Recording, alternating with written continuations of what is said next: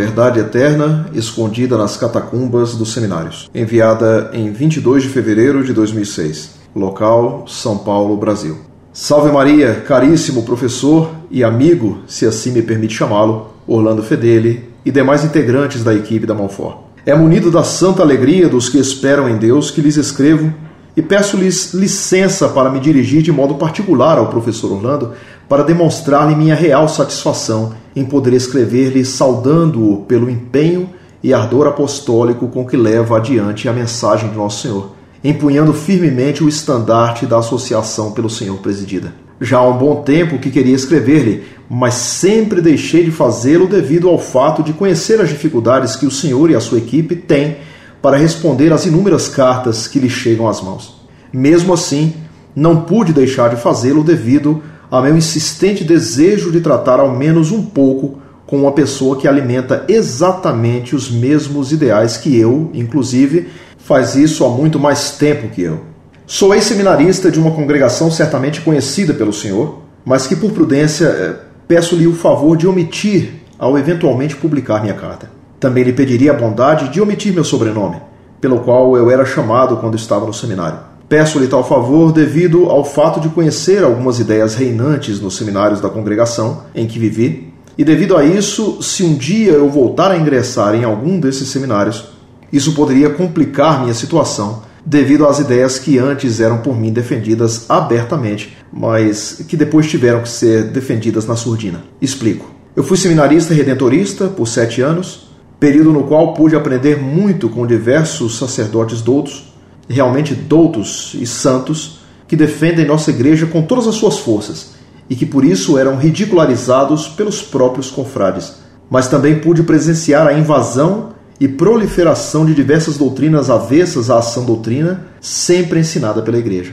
Nesse período tomei conhecimento real do que antes só ouvia falar, a missa tridentina, ainda rezada em particular por muitos padres da referida congregação. A nós, seminaristas, era um encanto conhecer as belezas da liturgia de São Pio V.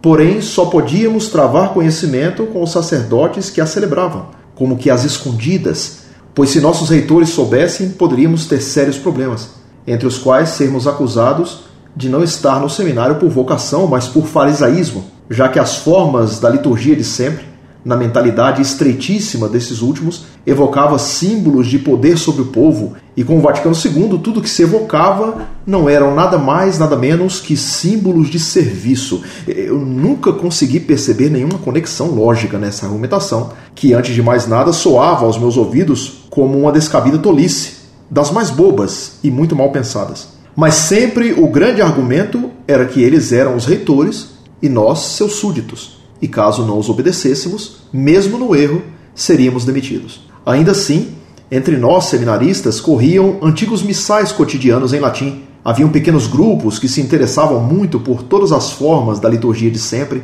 e não raras vezes encontravam os sacerdotes que nos apoiavam e que para nós eram como que um oásis em meio a tanta hostilidade secura para com a liturgia realmente católica e não protestantizada como a que temos hoje.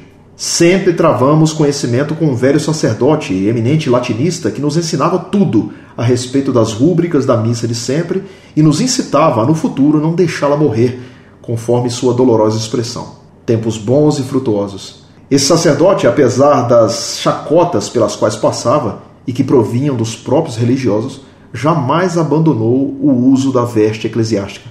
Sempre conservou seu hábito religioso e nos incentivava a fazer o mesmo. Quando celebrava em particular a missa, era de sempre, e os paramentos, o altar e tudo mais também. Vos escrevo tudo isso para encorajá-lo em sua luta pela valorização daquilo que sempre foi da igreja e que agora ela mesmo parece esquecer-se. Sei que o Senhor não precisa do encorajamento de um jovem tão imprudente como eu, mas escrevo-lhe mesmo assim, nem que seja para demonstrar-lhe que pessoas como eu também podem sustentar ideais retos. Se lhe servir para algo as minhas palavras, ficarei contente, e se não servirem, também fico contente, pois sei de minhas muitas limitações e da minha ousadia em tomar tanto o seu tempo, e por isso posso até atrapalhá-lo em seu apostolado, mas só escrevo essas linhas no desejo de alegrar-lhe o coração, afirmando que, embora tenha deixado o seminário, sei que tanto eu quanto os demais que perseveraram são defensores daquilo que a igreja sempre ensinou, e mais, são seus leitores. Conheço seminaristas, padres e irmãos da congregação em que estive que muito admiram o trabalho da Monfort e, embora não se comuniquem com a associação, a auxiliam com as suas orações. Por isso, ouso dizer-lhe: ânimo. Muitos membros dos seminários e até mesmo clérigos leem muita coisa do que se publica no site da Monfort e as utilizam. Um de meus professores no seminário era assíduo leitor e nos indicava sempre: Desejaria muito participar de uma palestra sua ou mesmo colaborar com o senhor de algum modo. Gostaria de conhecê-lo e, se me perdoa a indiscrição, agradecer-lhe pessoalmente pela contribuição que me tem oferecido através da Monfort. Adiesum per Mariam.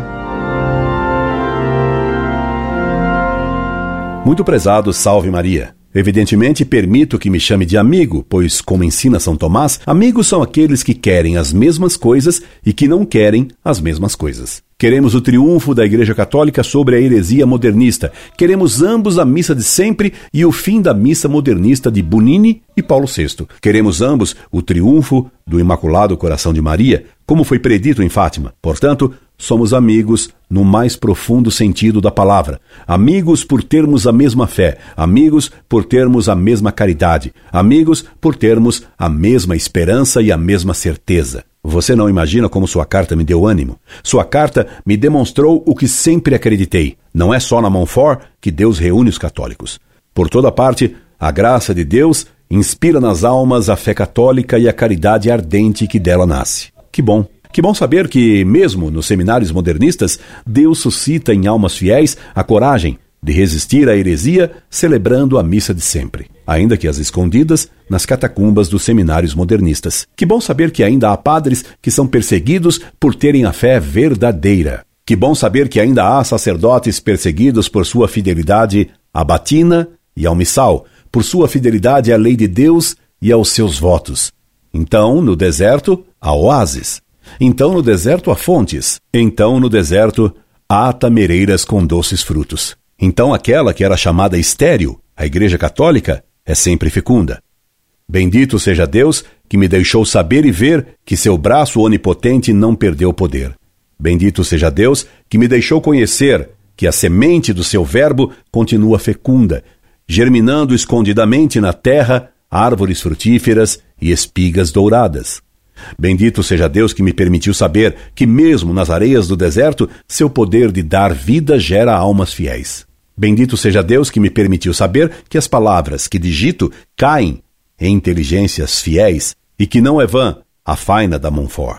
Como me seria agradável pedir a bênção de um sacerdote que é debochado por sua fidelidade à missa de sempre e à batina. Como me dá ímpeto de luta o saber que há velhos sacerdotes e jovens seminaristas que leem, talvez às escondidas, o site Monfort e que rezam para que Deus nos conceda sabedoria e coragem. E conhecendo muito bem meus pecados, minha indignidade e meu nada, o saber dessas orações me explica o êxito e a fecundidade apostólica do site Monfort. Diga então em meu nome para esses sacerdotes e seminaristas que, de joelhos, diante de Deus, lhe agradeço as orações e súplicas que fazem a Deus pelo combate da Monfort. Deus lhes pague. São as orações deles e de muitos outros que fecundam nossas cartas e que dão sal às nossas polêmicas. E se era assim, em seu seminário, certamente em outros lugares acontece isso também. E se de fato o Papa Bento XVI liberar a missa de sempre dos entraves iníquos que tão injustamente a tolhem, então haverá uma enxurrada de jovens sacerdotes que se declararão pela missa de sempre e pela Igreja Católica Apostólica Romana de sempre. Lutemos e rezemos juntos. A vitória, a vitória! Deus não muda e Deus não falha. A vitória! Viva o Papa! Viva a missa de sempre! Viva a Santa Igreja Católica Apostólica Romana. Incorde Jesus Semper, Orlando Fedeli.